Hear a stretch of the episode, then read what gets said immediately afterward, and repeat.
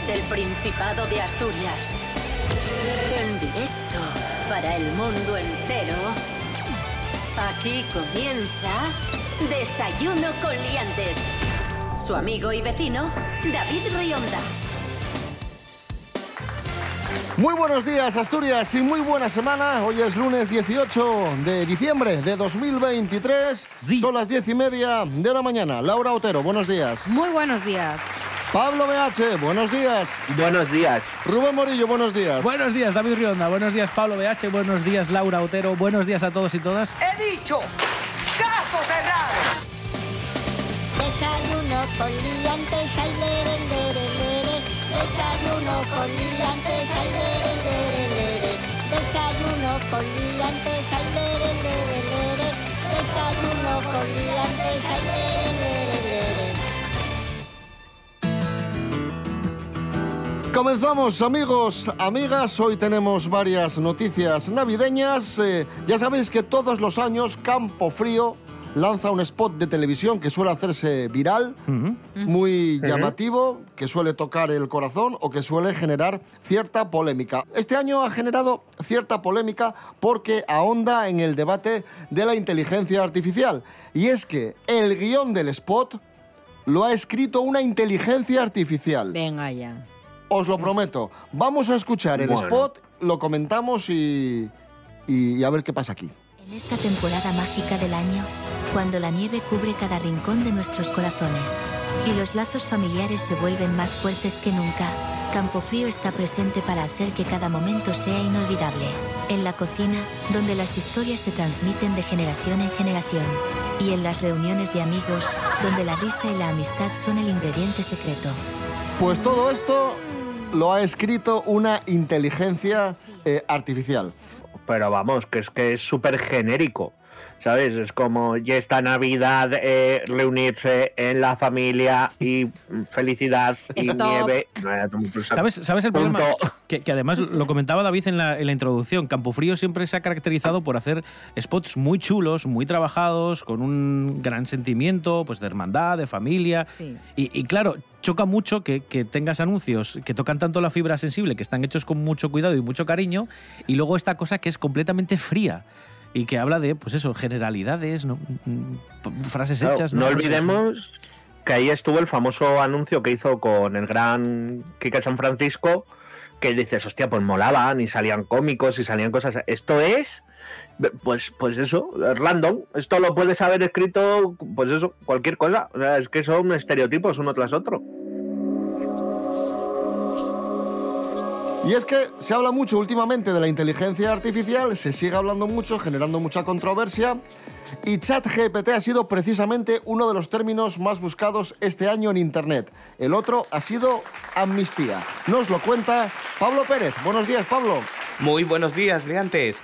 Pues sí, David, la multinacional Google ha dado a conocer la lista de los términos más recurrentes en el buscador más popular entre los internautas. Los términos amnistía o lawfare para saber qué son y lo que significan se han colocado entre los más buscados en Internet durante 2023.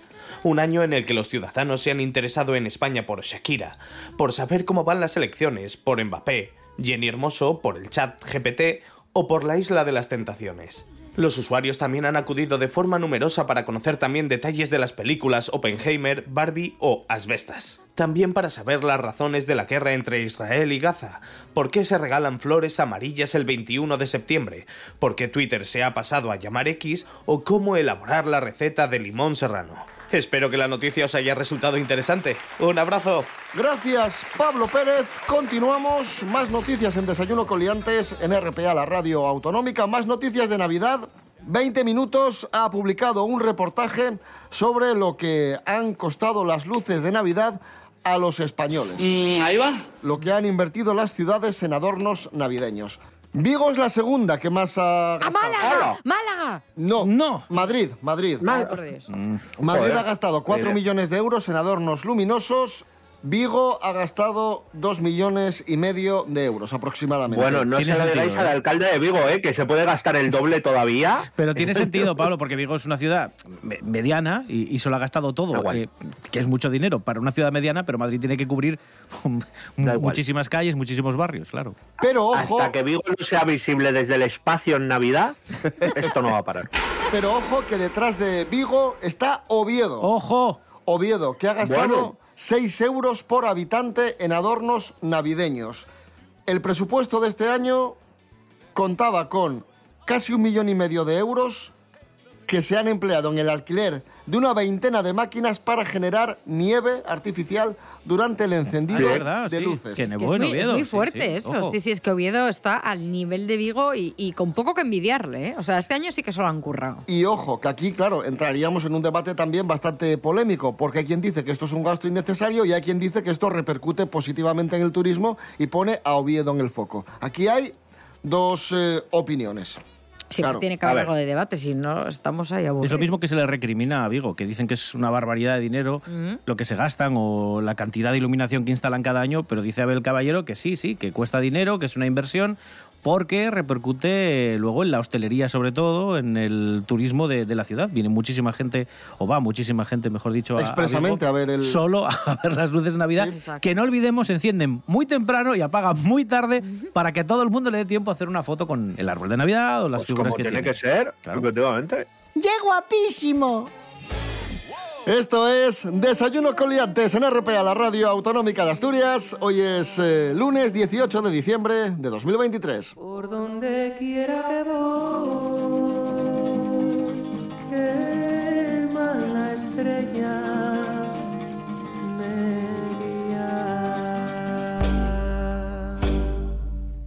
Rodrigo Cuevas vuelve a ser noticia porque ha presentado La Shorda, su primer libro sobre cantares de Chigre. Es un repaso musical por los diferentes estados que, según el artista, vive alguien que va de folisha. Ha hecho una selección de cantares nuevos y antiguos que representan los distintos estados de ánimo desde que se sale de casa hasta que se vuelve, dice Rodrigo, a gates. Escuchamos a Rodrigo Cuevas. Y entonces decidimos hacer un repaso de los estados de ánimo de la xorda a través de cantares de, de chigre, la pulsión por cantar, el calecer cuando te vas calentando un poco, eh, la señaldad del presente, que yo hay una cosa que me gusta mucho, tener más señaldad del presente que del pasado, eh, el fulgor, la tentación de la igua, que llega como cuando quieres unir a todo el mundo, la marrionda, que llega cuando ya estás cachonda por la noche y entonces quieres cantar pues, cosas un poco más picantones.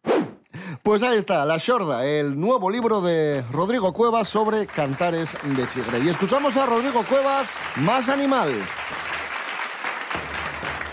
Quiero ser más animal que una perra Quiero darte que facerte guerra Quieres probar la mi atracción animal Quieres saber cómo lo fago? Fago lo tradicional De puntos no ando mal Démonos nel filando un moreno Doite mil vueltas, chaval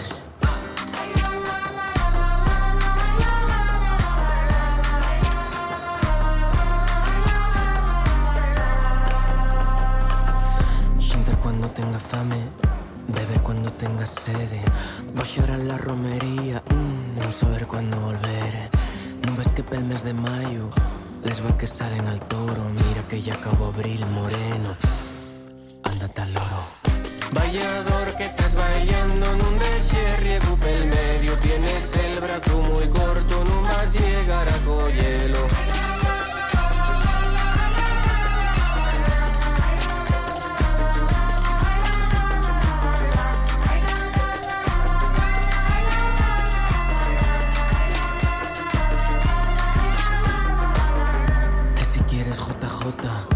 si fandango, fandango, que si quieres un ajechao, mm, aquí en el bolso lo traigo. Si quieres baile, toma baile, hasta que se rompa el suelo, que si rompen los zapatos moreno, paso tan los zapateros. Venga baile, venga fiesta y hasta que se rompa el suelo, que si rompen los zapatos, paso están los zapateros.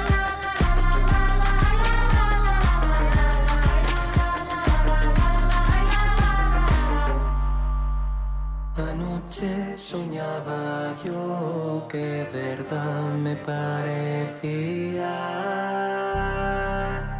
que quedaba rostro con rostro su cara junto a la mía. ¿Qué me importa me despierte las horas de campanario? Si cuando siempre te veo a mi lado. Si estás orgulloso de Asturias. Si defiendes a la Toshente. Si defiendes a los sos productos. Si defiendes les sus tradiciones. ¿Por qué no sientes RPA? RPA. Asturiana como tú. RPA. La radio del Principado de Asturias. RPA, RPA, Radio del Principado de Asturias, en Villanueva de Oscos, 100.0. Desayuno con liantes. No sé si recordáis aquello de, de Ricky Martin, sorpresa, sorpresa, el perro, Sí, la la mermelada. leyenda. ¿Cómo olvidarlo? Esa Sí. leyenda urbana. A ver, para los más jóvenes, años 90, un programa de televisión, sorpresa, sorpresa, que se dedicaba a dar sorpresas. Pues bien, corrió una leyenda urbana que decía que en ese programa se había visto a una chica en una, en una actitud un poco Zofílica. extraña. Extraña. Sí, sí, zofílica, vamos a decirlo así. Comprometida con un perro, etcétera. Todo el mundo aseguraba haber visto eso y son imágenes que jamás se produjeron. Bien, esto se llama el efecto Mandela. Cuando alguien asegura haber visto una cosa que no existe y, ese, y esa opinión se multiplica y toda la sociedad asegura haber visto algo que no existe, se llama efecto Mandela. Pablo BH, ¿qué es el efecto Mandela y por qué se llama así? Pues mira, te voy a poner un ejemplo muy rápido. ¿En qué ojo lleva el monóculo en la figurita del Monopoly? ¿En el izquierdo o en el derecho? En el derecho. Pues no, no lo lleva. Eso es que el concepto de que toda la gente asume que la figura del Monopoly lleva un monóculo se llama efecto Mandela y es cuando creamos todos un recuerdo sobre algo que en realidad nunca existió. ¿Por qué? Porque la cultura o las, la forma de ver la vida nos enseña y nos dice que eso sí que fue cierto. Se debe todo, el nombre viene de efecto Mandela porque cuando falleció Nelson Mandela, la gente pensaba que ya se había muerto muchos años atrás en prisión, porque es un concepto que toda la gente creía válido. Y otro de los ejemplos más claros es que Darth Vader, y volviendo y tirando un poco para casa, nunca dijo la frase, Ah, esta que es utilizamos sí, sí. siempre todos Mm. de Luke, yo, soy, tu padre. No ¿Cómo dice que eso. no la dijo? No, No, dice, no dice exactamente eso. No, no. No. No, no, lo que contesta es que él había matado, Luke le dice, tú has matado a mi padre, Eso y. Darth Vader le dice, no, No. yo soy tu padre. Ah, bueno, hombre, Pero pues bueno, sí, tenemos hombre. todos metidos en la cabeza que eso, que dice Luke, yo y- soy yo tu soy tu padre, padre. No lo dice. y hay un montón más de, de efectos Mandela que, oye, poco a poco se han metido tanto en la cultura general que creemos que, que siempre han sido siempre han A mí sido esto así. me fascina, Como ¿eh? que Pikachu tiene una marca negra o cosas así. ¿Cómo te ha quedado el cuerpo? Préstame dir cortesciate, non me vaga, non me cuesta. Nada más que tengo miedo al perro que está a la puerta. Lo que sí tenemos eh, este año, esto no es efecto Mandela, esto es real, tenemos felicitación navideña de, de los Reyes de España. La Casa Real ha distribuido la, felic- la felicitación navideña de los Reyes y sus hijas, una fotografía de los cuatro en el Palacio Real, tomada el pasado 31 de octubre, que fue el día en el que Leonor cumplió 18 años y juró la Constitución. Y también la Casa Real ha publicado una felicitación navideña de los Reyes Eméritos, de Juan Carlos y Sofía, con un, eh, es una imagen del cuadro Adoración de los Pastores del pintor barroco Bartolomé Esteban Murillo. Toma ya. Un cuadro que está en el Museo del Prado. Así que tenemos Christmas de la familia real, de los Reyes y de los De Reyes toda, en general, sí. Pues ahí está. Sí, sí. Yo espero la de Froilán, pero todavía no la ha sacado. Sí, sí, eh, creo, ¿Ah, que la va, creo que la va a sacar. Sí, Froilán de Borbón, muy buenas. Hola, ¿qué pasa, chavales? ¿Vas a sacar tu tarjeta navideña? por supuesto, o sea, A ver, la saco todos los años aprovechando los flyers que reparto de Pachá. Yo soy muy de San Jack Daniels, que es un Hombre. un hombre pues muy querido en muchas culturas que traía Claro. todo tipo de alimentos y brebajes. Eh, luego hay otro que es San, Da- San White Labels, que era otro White señor Label. que traía pues combustibles y cosas para que la gente se lo pasara bien. Pero va, Y- pero a ver, a ver. Y luego los hay es- Centrémonos. de nuestra cultura ya más, que es por ejemplo... Hombre, Fra- Fray Angélico. No, fra- no, pero ya vamos a, a- a la gente que traía pues unas cuestiones más culturales. Por ejemplo, Sanchimo Bayo. O sea, Sanchimo Bayo nos, nos trajo cosas que son pues ya inseparables de Pero en tu nuestra tarjeta, cultura. en tu felicitación, ¿qué se ve?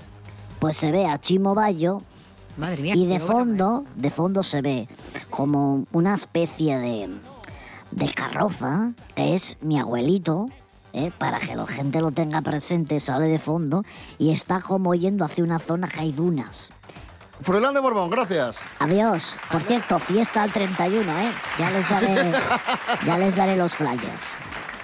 Esto es Desayuno con Liantes en RPA. Hoy es lunes 18 de diciembre de 2023.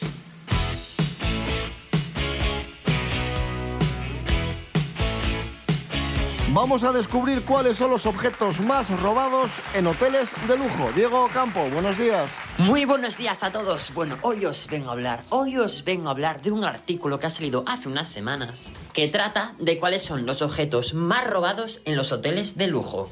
En este estudio han participado los gerentes de un total de 1.376 hoteles en Europa y los objetos que más desaparecen en las habitaciones varían en función del país de origen. Cuando llegan las vacaciones o los puentes como el de diciembre, algunos aprovechan para descansar en hoteles, pero son muchos los que se aprovechan para llevarse un recuerdo del lugar, como toallas, albornoces, perchas, bolígrafos, de todo lo que encuentran. Pero bueno, vamos a entrar al mío y vamos a entrar a lo importante del asunto. ¿Cuáles son los objetos que más desaparecen? Pues mirad, el 79,2% de los hoteles afirman que sus clientes han robado alguna vez las toallas o albornoces.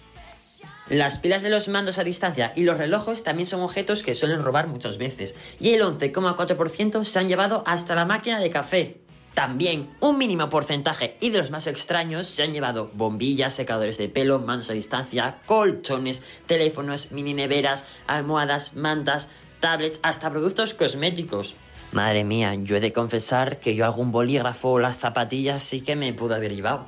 Pero de ahí a llevarme el colchón, eso ya es otra cosa. Bueno chicos, me voy y nos vemos la semana que viene. ¿Y vosotros qué? ¿Os llevasteis alguna vez algo de algún hotel? Gracias, Diego Ocampo. Ahí teníamos los objetos más robados en hoteles de lujo. Y ahora Rubén Morillo ha encontrado una anécdota muy divertida, la ha encontrado en redes, en redes sociales, que tiene que ver con un hotel. Sí, que no la contamos nosotros, la cuentan los recepcionistas de hotel, que los pobres míos deben ver de todo. Jesús, ya Os leo textualmente. ¿eh? Recuerdo, dice este, este buen recepcionista, que en un hotel de Fuerteventura en el que trabajé, A ver, unos ingleses llegaron pensando que habían reservado en Portaventura. Y también me acuerdo de otros que me preguntaron Bien. si la frontera con Marruecos quedaba muy lejos. Yo esto de la frontera lo voy a Sí. dejar de lado. Entiendo que bueno que haya cierta confusión porque la geografía en algunos países no es una materia muy trabajada, pero ir a No, no Fuerteventura queriendo ir a por aventura se merece mis dieces. Totalmente, totalmente. ¿Qué Madre en el aeropuerto de Austria hay un anuncio que pone esto es Austria, no Australia en inglés. No es broma. Bueno, esto yo ya lo conté más de una ocasión. A mi tío le pararon en la plaza del Ayuntamiento de Avilés, en el parche, unos señores con un mapa para que por favor le indicase dónde estaban. Y mi tío le dio tantas vueltas al mapa porque no, no veía mm, mm, reconocible Avilés en ese mapa, no encontraba el Parque Ferrera, no encontraba el Ayuntamiento. Y dice, ¿pero qué es este mapa? Y se dio cuenta que tenían un mapa no de Avilés, de Ávila. de Ávila. Y ahí se te. El se- nivel, amigos. Claro, dices tú, ¿pero esta gente quería ir a Ávila o es que se equivocó solo al comprar el mapa? Claro, ahí se Ojo, plantea ¿eh? una cuestión interesante. Ojo. España no es un jardín de infancia, aunque en ocasiones es verdad que lo parece. Jarabe de Palo realizará una gira tributo a Pau Donés por 17 ciudades españolas durante 2024. Este tributo va a arrancar el 9 de febrero en Gijón, en la sala Albéniz. Concluirá el 27 de abril en Madrid. Escuchamos a Jarabe de Palo, Pau Donés, eso que tú me das. Eso que tú me das es mucho más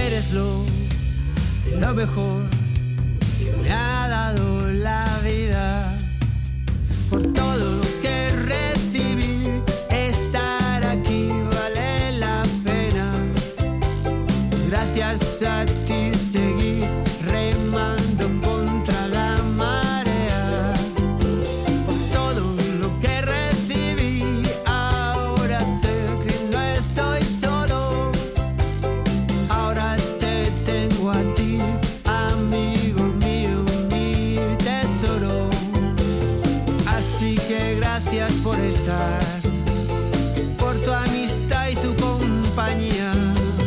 Eres lo, lo mejor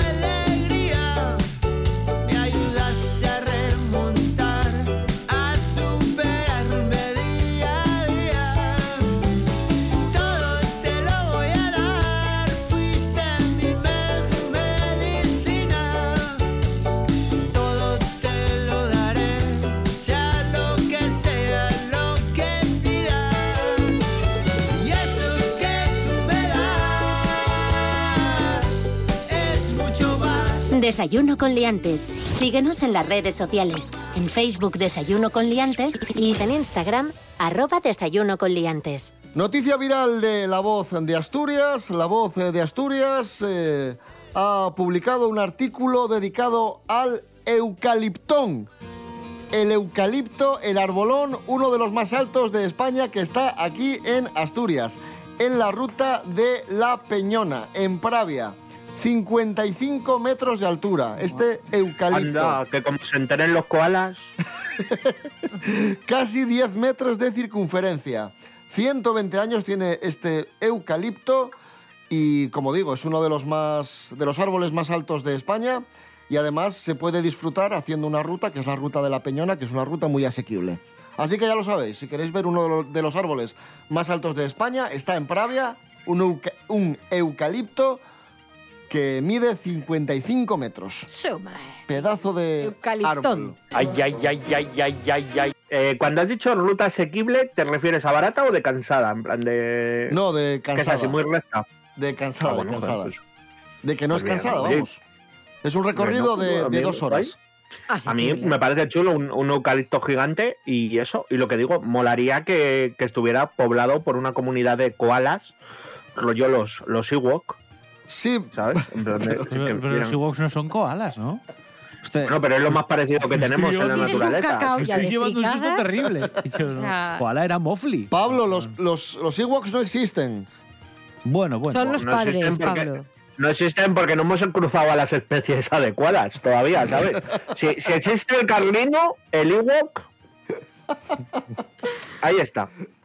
Ay, Dios mío. Claro que sí, campeón.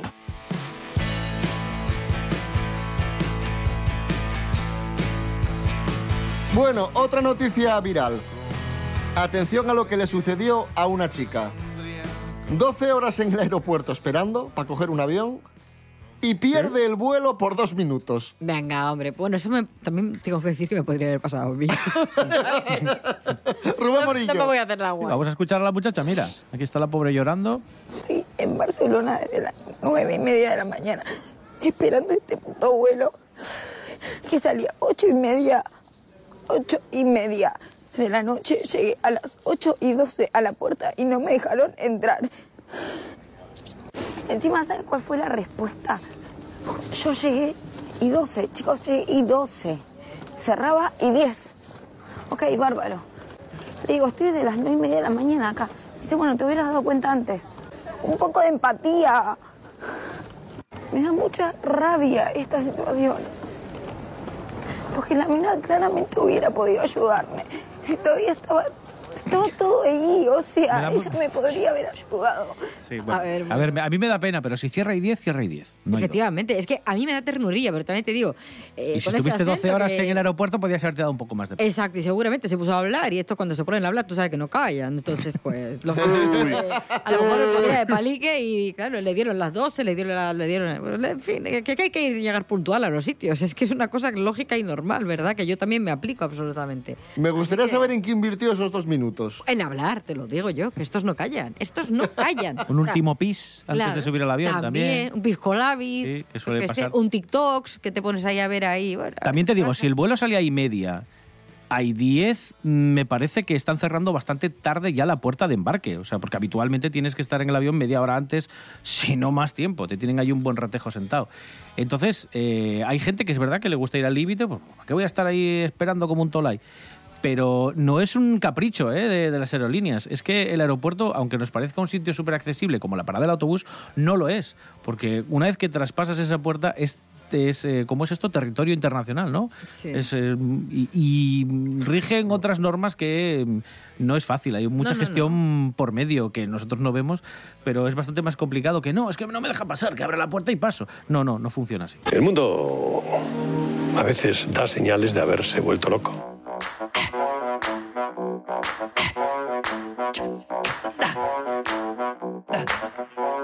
Desayuno con liantes. Con David Rionda y Rubén Morillo. Pablo BH, te voy a pedir moderación ante la siguiente noticia. Vale, que es la Vale, última ya que vamos a. de Cantabria. a con- Sí, sí, tiene que ver Sí, con sí, Cantabria. Cantabria. Concretamente con Santander. Uy, que ha sido elegida segunda mejor ciudad pequeña del mundo para vivir. Vale, no pasa nada. Vale, vale, bien, bien. Uy, mira. Uy, Pablo, estás irreconocible. ¿eh? Tranquilamente. Jorge Aldeitu. Porque la han elegido ciegos. En plan de. "Ay, ay, ay". Bájale, bájale, bájale. Bueno, Sí, no, sí, no, por Dios, por Dios. Ya está. Vamos No, a no. conocer la noticia. Jorge Aldeitu, buenos días. Muy buenos días, liantes. Hoy vamos a hablar de nuestros vecinos los cántabros porque la revista británica Monocle acaba de hacer un top 25 de las mejores ciudades pequeñas del mundo para vivir. Llaman ciudad pequeña a aquellas que tienen menos de 350.000 habitantes. Y encabeza este ranking una ciudad de Japón que se llama Naha, pero en segundo lugar tenemos a Santander. Increíble, a nivel mundial es la segunda mejor ciudad pequeña del mundo para vivir. Para ir a la tercera, a la que está la tercera en el ranking, la medalla de bronce, tendríamos que irnos muy muy lejos también. Tendríamos que ir a Brasil, concretamente a Petrópolis.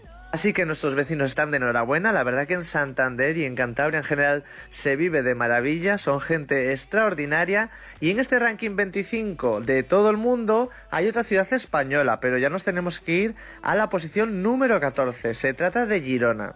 A lo largo de los años hacen este ranking y solo se había situado una ciudad española en el 2019 y en el 2020 que se trata de San Sebastián y de aquella estuvo en el puesto 17 así que Santander con ese segundo puesto está la mar de bien tenemos que ir que está muy cerquita nos queda a tiro piedra es una ciudad maravillosa un saludo Gracias, Jorge Aldeitu. Y con esta noticia eh, cerramos Desayuno Coliantes. Nos vamos, amigos, amigas. Recordad que estamos en redes sociales, en Facebook e Instagram, y que nos podéis escuchar en www.rtpa.es, radio a la carta. Regresamos mañana a las diez y media de la mañana. Rubén Morillo. David Rionda. Hasta mañana. Hasta mañana. Laura Otero, gracias. A vosotros siempre. Pablo BH, gracias. Un abrazo. Un placer, un placer. Un saludo a todos vosotros y a los del pueblo grande este que se llama Santander, ¿eh? Un abrazo. Venga, cuidaros.